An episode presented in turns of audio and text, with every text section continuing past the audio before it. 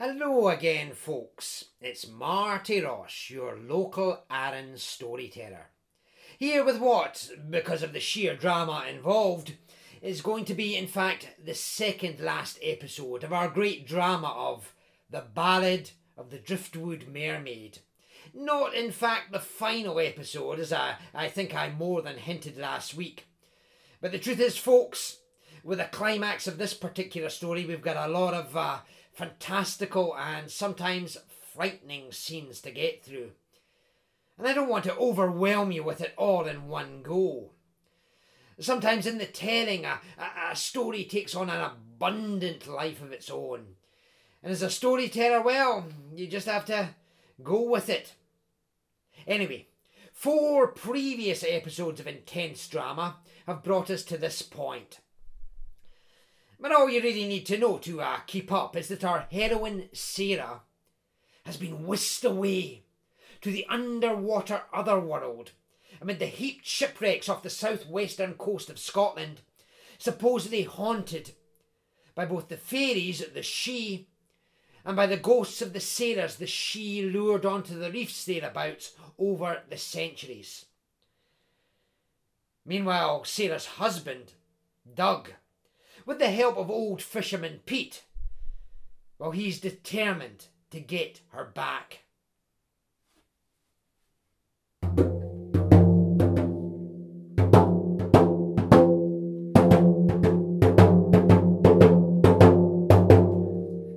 It was as if the sea itself were fighting them. Each wave smacking their oars on the, the side of the rowing boat like a like a white hand in the dark, catching at and slowing down their progress. Doug, rowing backwards, kept looking over his shoulder. That low, dark lump of exposed hull, hardly seeming to get any closer, however hard they rowed. But then he thought of Sarah, trapped somewhere in that rusted, rotten, and largely submerged hulk. And the fight in his own smackings of the water knotted itself tighter. Even so, he could not help noticing Pete. Old Pete sat rowing at the other end of the small boat and facing forward, the better to steer them where they needed to be. The old man's face creeping closer to bone whiteness with every stroke of his own oars. And Doug did not doubt the old fellow was recalling actual hands, solid at least as a nightmare known bolt awake, catching at him from those same waters. And Doug wondered again what they were rowing towards and what Sarah had been caught by already.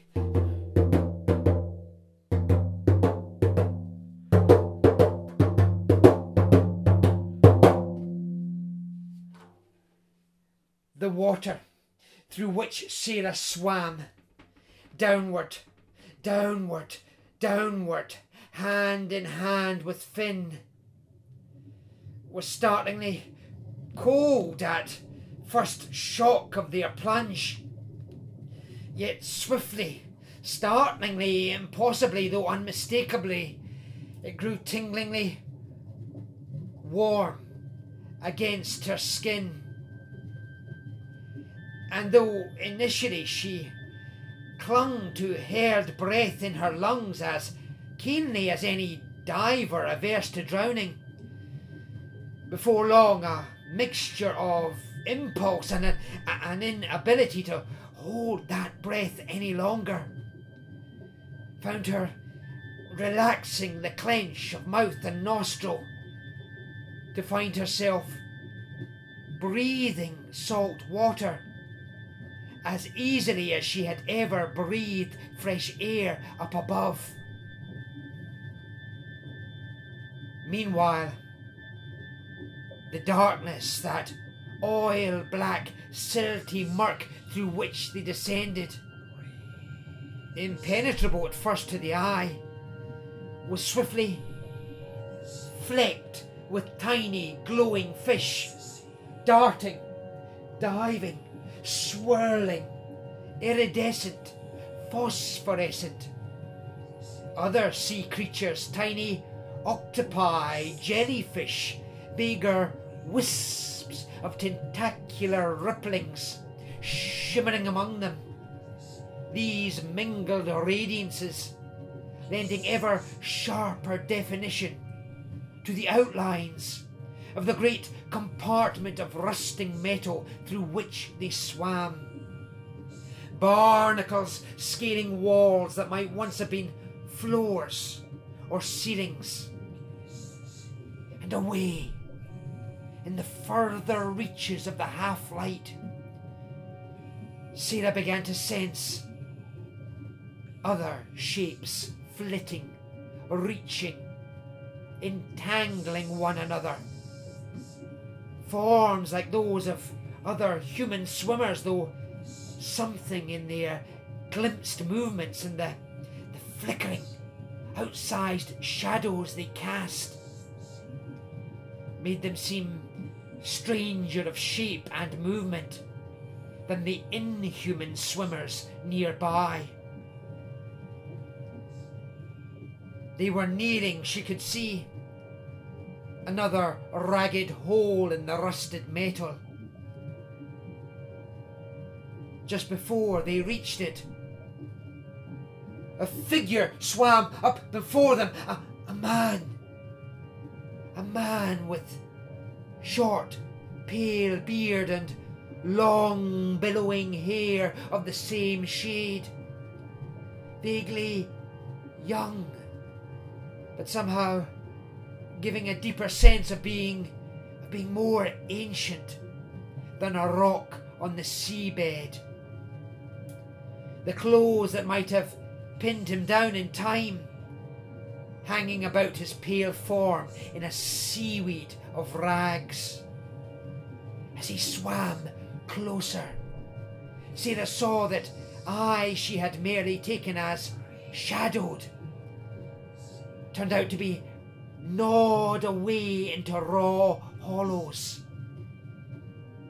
Perhaps by the tiny white crabs she could see scuttling about his eyebrows and cheekbones.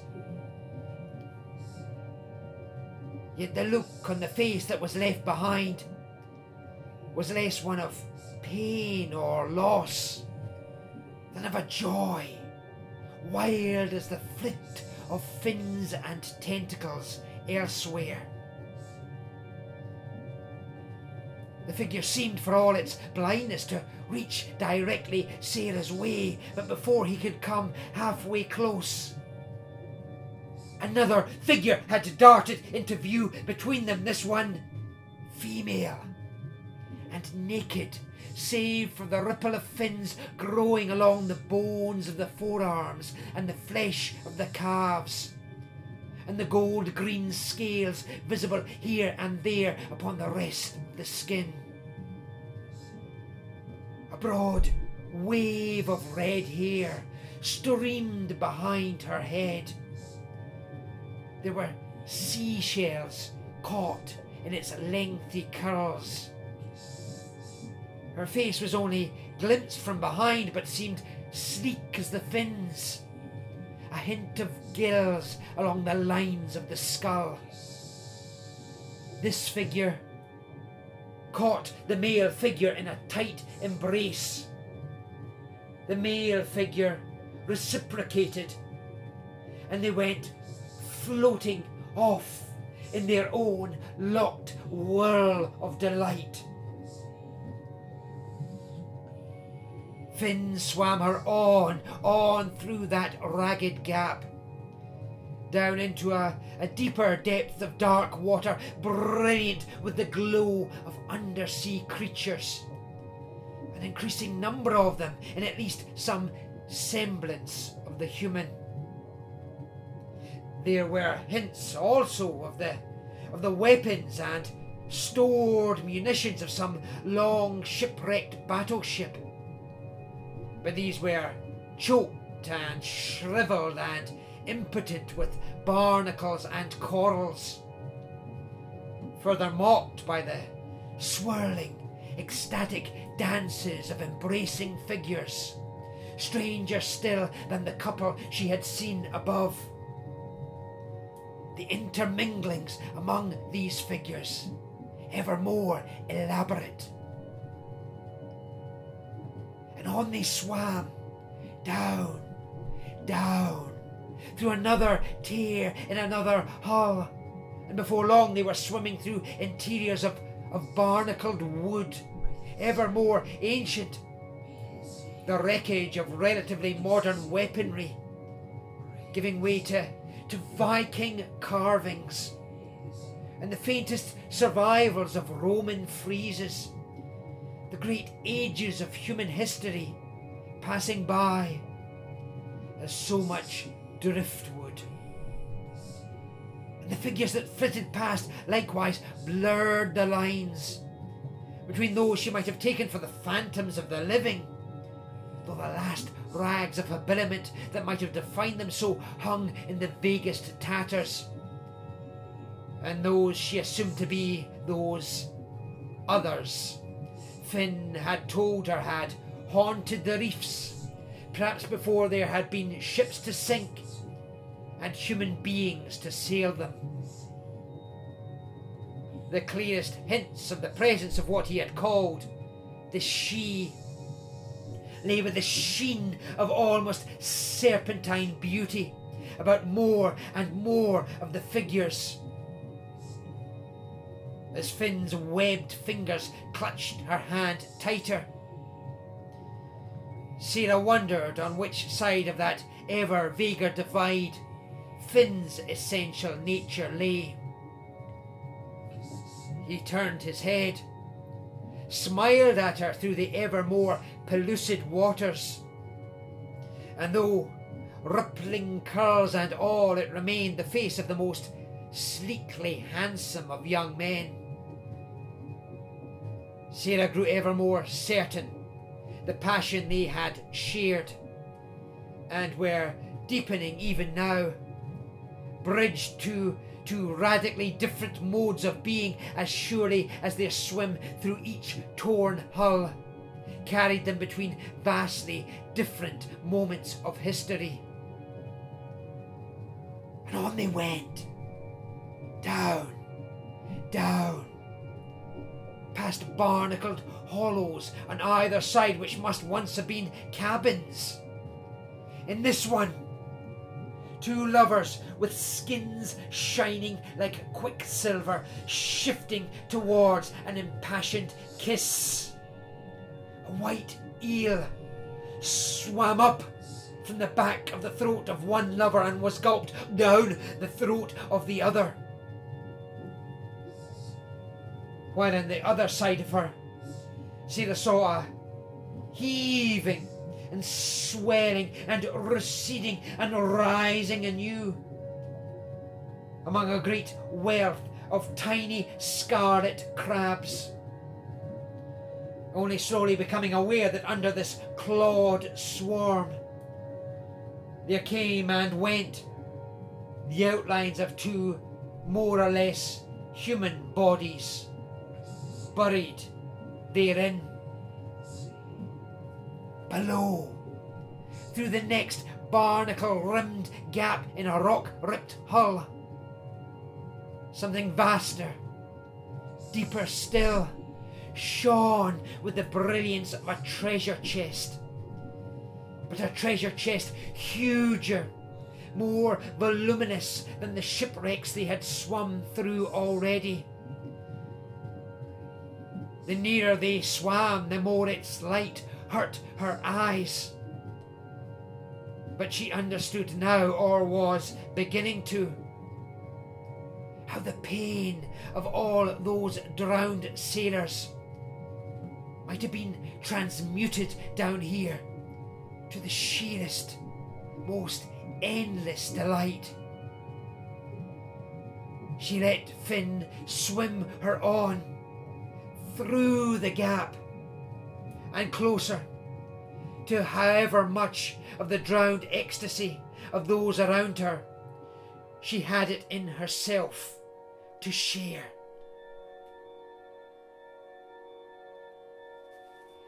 Immediately ahead at last, looming from the dark waves, edged in splashes of, of white water, lay that curve of rusted black hull on the uppermost of the sunken ships. Looking at it over his shoulder, Doug felt his, his fiercest twinge of uncertainty yet over this rescue mission. Oh, don't give up the bloody rowing, barked Pete, as if shouting down his own uncertainties as much as Doug's. We've come this far. Uh, yes, yes, said Doug. Of course we have. He, he rowed harder than ever, muscles between his shoulder blades straining. Oh, careful now, careful now, young fella, said Pete. We're almost there. We didn't want to go tearing out our own hull against theirs. Now ease up with your hand there. Ease up, ease up, yeah, ease up like that. Let's get alongside, nice and tight. There we go, nice and tight. Seconds later, the rowing boat was clunking against the rusted hull. Yawn's far enough, that, aye, far enough, cried Pete. Doug dumped both his oars in the bottom of the boat, felt with a hand along the rough barnacled metal to hold them steady. So solid and real it felt. Nothing to do with any any portal to, to impossible other worlds. Was this whole business a, a young fool's pursuit of some some ludicrous fairy tale? A chase after a, a, a mirage cast his way by an old fool's storytelling? Weren't there likelier places on dry land for his wife to have vanished? But here they were, and the simplest way to settle the matter was now close within his grasp. Here, here, you'll need this, said Pete, handing him the sturdy torch they had fetched from the old man's shed back in the harbour. Doug no sooner had a grasp upon this than the old man likewise was uh, unsheathing and handing him an outsized knife, serrated along one edge and hooked at the end. And here, here, take this dainty wee chip of thing likewise, he said. Probably damn all use against, well, the kinds of things I think you might just be up against in there. But go on, go on, you might at least get to uh, demonstrate your opinion as they show you what a fool you've been for coming out here in the first place. Thanks, Pete, said Doug, standing upright in the boat, sliding the knife under his belt as carefully as he could without, a, without jabbing a chunk from his own leg. And if you manage to hurt anything, uh, any of them things with it, said Pete, well, go on, mention who gave you the loan of that thing. Tell them it's payback for all the bad memories they left me with. I'll drop a hint, said Doug. Um, now, uh, how exactly do I. Up there! Up there! Look, man! Look, look, look! Yes, no, see! Up there! Yes, yes, there! Eleven o'clock! Right up there by the edge of yon curve in the hull. You see it? You see it? Yeah. Great bloody hole the reef's tore clean through. The what's below there, well, I wouldn't like to guess. Uh, uh, and you? Well, I'll sit here like I tell you, said Pete. Sit here a wee while at least. Fifteen minutes, let's say. That's fifteen minutes if nothing too freakish doesn't happen between now and then. And if that time's up and you're no back, well, well, it's been nice knowing you, young fella. But I'm rowing home and you and your bird, well, well, you're swimming home. That's if you get back out of there at all. On which subject? Well, go on. On you go. Make the most of the time left you. What them high-heed philosophers always say. On you go. Up there, up there. Yes, up you go. Doug nodded, leapt from boat to rusted iron hull. What with the constant batterings of seawater and lashings of salt spray, the short metal slope was uh, slippier than he had guessed, and he he he slid to hands and knees a couple of times with a, a clang and a cry, having to, to dig his nails into the into the grain of the corroded metal to to, to, to save himself from, from sliding into the water below.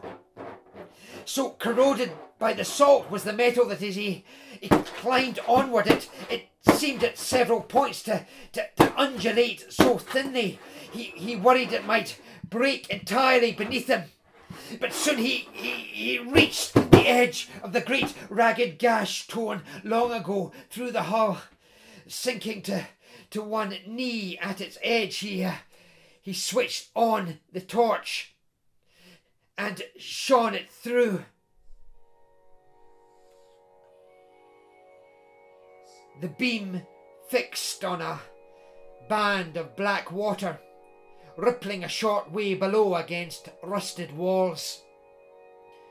It looked no great distance to leap, though he had no idea how deep the water might be. He, he drew the knife clear of his belt rather than, rather than impale himself on landing.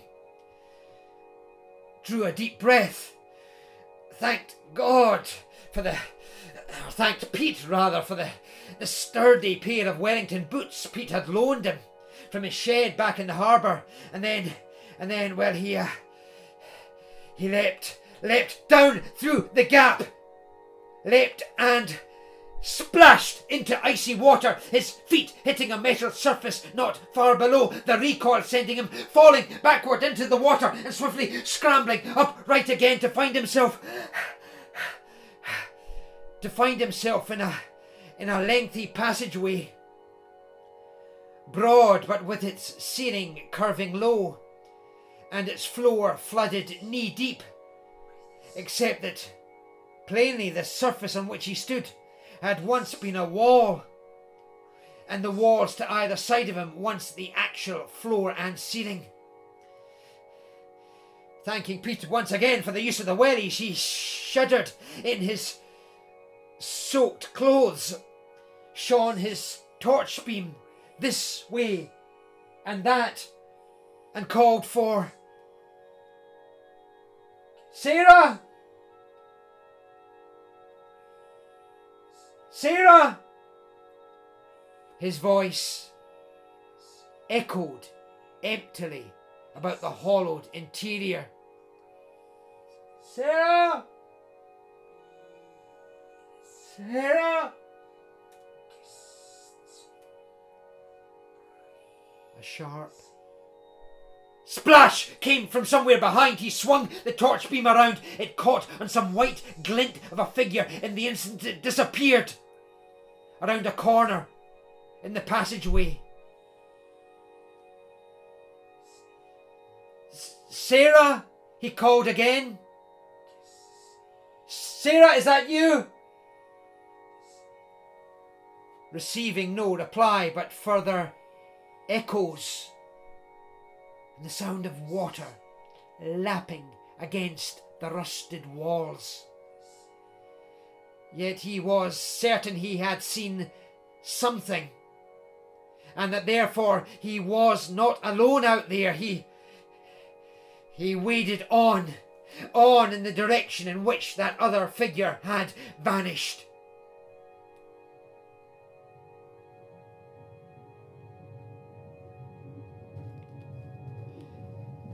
Sarah could see as they swam downward through that next gap that they had left behind and above the heaped shipwrecks on the reef and had descended into some great cavern within the rock of the reefs below. It blazed with the light of a riot of phosphorescent corals and barnacles and polyps upon its rough rock walls. And with the glow of a great swirling orgy of embracing, interlocking swimmers, Sidhe and spectres shoring this way and that about the dazzling chasm. The dense and radiant kelp forest lining the cavern's foot far below, hinting at a further wilderness of entanglements between the spirits of the dead and the passions of those who had never lived as any mortal lives, but who had lived their own kind of life for as long as the sea had rolled. Finn swam her on through the thick of this, the trysting figures before them, drifting aside to let them swim on on towards the far wall of the cavern. This, the most radiant part of the cavern yet seen. The crustaceans and corals clinging to the rock, shimmering through a restless rainbow of hues golds and scarlets and greens and blues and every colour between and beyond. and suspended halfway up the wall, its back fixed, glued there by the incrustations of barnacles around it, was a great wooden chair like a throne. Some relic seized, no doubt, of one of the ancient wrecks heaped above. And on that throne, in emerald robes, of finely spun seaweed that fluttered and floated all around. Brilliant seashells bedded in the weave. Sat a woman of a beauty so brilliant it hurt Sarah's eyes to gaze upon her.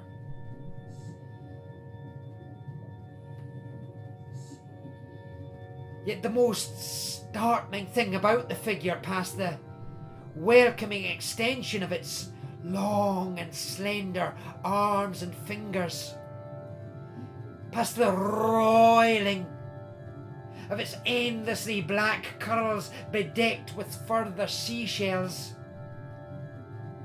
past even the sharkishly sharp smile and the eyes, deep green as the sea itself, was that there was something in the lineaments of that face smooth as sea quartz to make Sarah feel as if she were looking in some mirror. Oh, not at any commonplace image of herself, but but at an impossibly perfected image of, of, of another Sarah. Another very different Sarah, sunk deep in her own soul. Until now, at least. And as that throned figure urged her with kelpish curlings of green nailed fingers to come closer, closer, to join her there, Sarah knew for a fact that all this, this beauty, this wonderment, wild and infinite as the seas themselves was, was beauty too sharp and wounding for someone fragile and flawed and finitely human as herself, better to, to, to live and die in a breath or two up on the bare, dry earth than than drown forever in this awful brilliance. She, she, she pulled free of Finn's grasp too swiftly for him to see the move coming, then, then, then rapidly turned about and began swimming back the way she had come. A way still cleared by all those other embracing swimmers who remained locked and lost in their endless delight. Ahead, above, she could see the opening that led up through the wrecked ships above. She felt Finn's webbed fingers catch at her ankle. She looked around, kicked her other heel hard into his face. A blood more like black squid ink than red human bleeding shot from his mouth and nostrils. and she pulled herself free and swam up. Up through that gap above. Up into the rotting hull of the, the lowermost of the wrecked ships.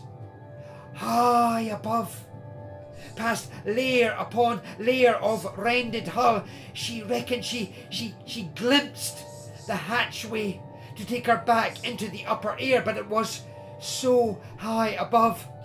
And she dreaded to think how easily that spell, which had seen her able to, to, to breathe down here in the deep, might be rescinded. Which was all the more reason to swim, swim upward, upward, as fast, as fast as she could. Sarah! Sarah! Sarah, is that you? Sarah! Doug splashed and sloshed his running steps through the water in the passageway, pursuing the fleeting figure which kept flitting clear of his torch beam at every turn of the rusting labyrinth. Sarah! Sarah, is that you? It's me, Doug! Sarah! He reached a set of stairs, laid on their side, by the whole ship's being laid so, and he eased his way around them into what would once have been the corridor above, but now lay adjacent. No sooner was he in this fresh stretch of passageway than his torch beam fixed on on a figure standing with its back to him against a blank bulkhead just ahead like a naughty schoolchild asked to stand in a corner. The figure was naked, womanly, a wealth of damp black hair hanging down its pallid back. It looked indeed past the the restless shadows from his his nervous grasp on the torch and the reflected glints of that light off the water flooding the passageway like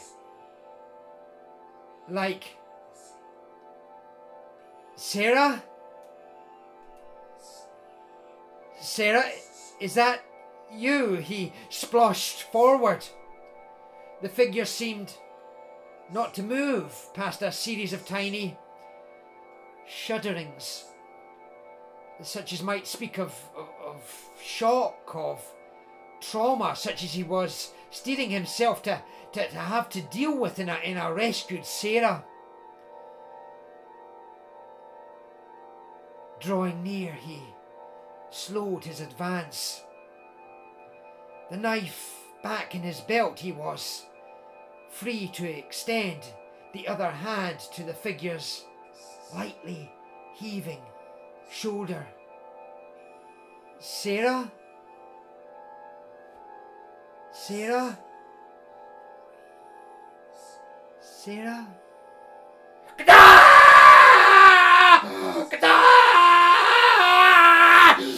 The figure spun about. It wasn't Sarah. It wasn't there in the white glare from a from a torch dropped in surprise. Human at all. The front of it exposed now, boasting a wealth of writhing tentacles, where a woman's torso might have been expected. A great snapping beak instead of a face. Ah! The tentacles snaked their way around Doug pulling him closer to that flourish bite. He fought against this, losing his footing, dragging the creature down along with him, so both splashed into the water. Rolling about as they fought, Doug struggling to get a, a hold on the knife, even as another and another tentacle wrapped itself around him. The beak of the thing shrieked upward from the water.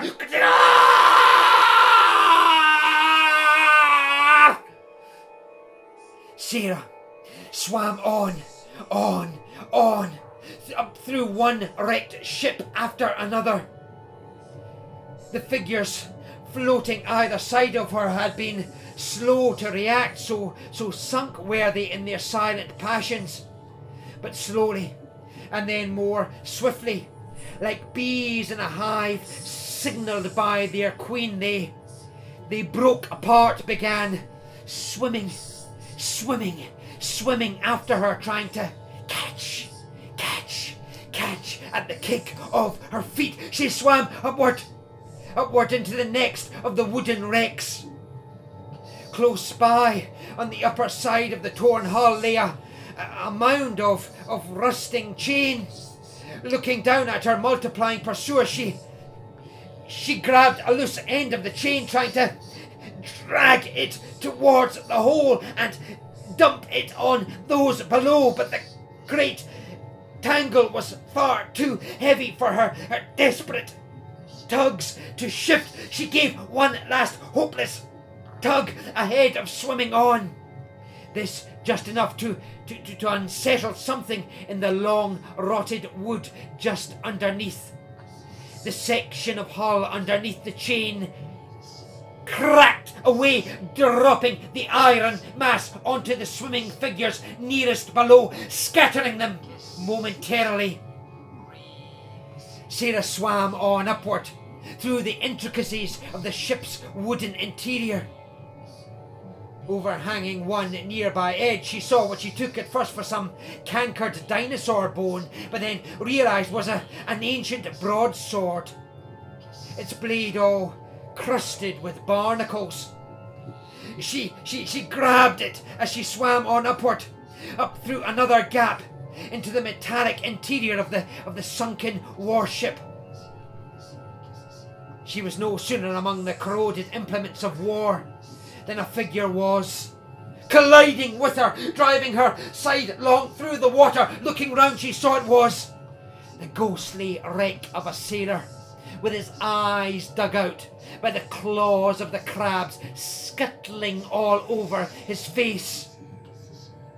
Even without eyes, he groped at her with a blind, sneering expertise.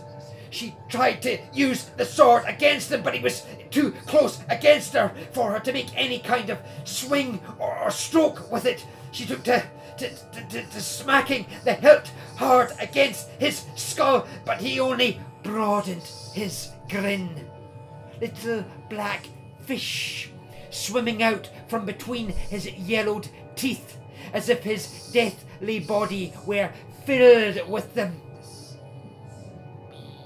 She felt below the hand of another of the creatures seizing her ankle, and in a fit of disgust at being so captured, she drove as much of the side of the sword blade as she could against the back of her upper attacker's skull. The long, barnacled, and rusted blade broke away, leaving her with just just a hilt. A hilt and a jagged little scrap of the blade immediately beyond. Her attacker grinned still wider. More fish escaping him his long, gnawed lips shifting forward for a kiss. She drove the jagged remnant of the blade hard into the side of the dead man's neck. Blood black as oil belched out, and the figure shuddered back, allowing her to kick free of her attacker below and continue swimming up, up towards the hull of the next ship which she knew to be the uppermost one, the, the one with the hatch, through which she might at least reach the upper air.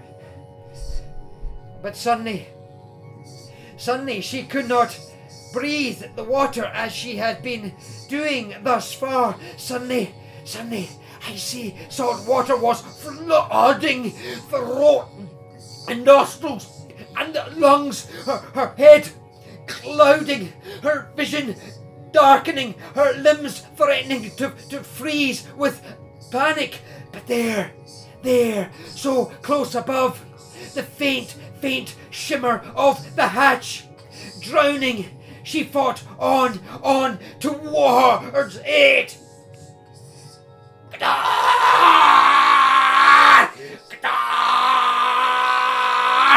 Doug, knife in hand, stabbed and stabbed and stabbed at the writhing creature splashing around beneath him, even as it fastened or smacked yet more tentacles about him.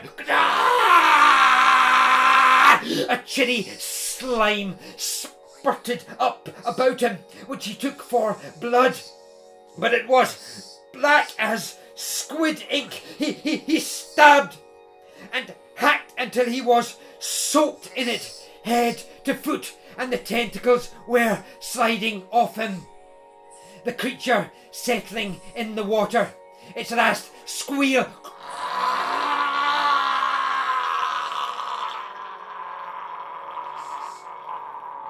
Becoming a gurgle. And then at last, at last, a silence.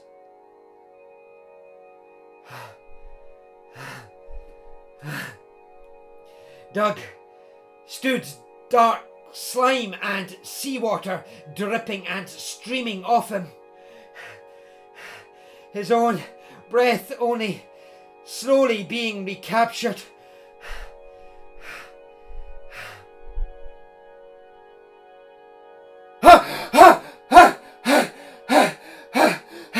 Sarah resurfaced through the hatch, grabbing at its metal rim and dragging, wrenching the rest of herself up through it, escaping the hand she felt clutching at her below, rolling away across the metal floor as she hacked and heaved up a mess of swallowed and inhaled seawater flopping onto her back to ache and cough down some air to take its place. But only for a second. With a clang, clang, clang, she looked sidelong to see several hands reaching through the hatch, dragging up the figures below. She forced herself up onto her feet, stumbled, slid away towards a towards a horizontal hatchway just ahead, clambering through it and dropping into the knee-deep water in the passageway on the other side. Even as she did so, she heard Finn calling after her in the chamber behind. Sarah, my love, you know now where your home is. Your only home. Come back, Sarah. Come back here. Back here with me. Come back here where you belong. Kiss the sea. Breathe the sea. Be the sea. But then, somewhere ahead, she heard another voice calling, echoing a, a voice even more familiar. Sarah! Sarah! Doug! She waded swiftly forward through the chilly water.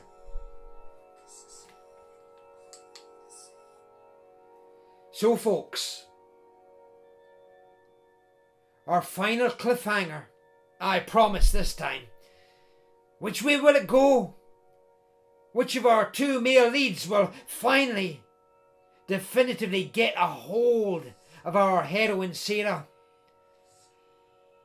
Will it be supernatural Finn? Or very mortal and very vulnerable Doug? Come back here, same time next week, and I'll tell you. Meanwhile, folks, thank you for listening.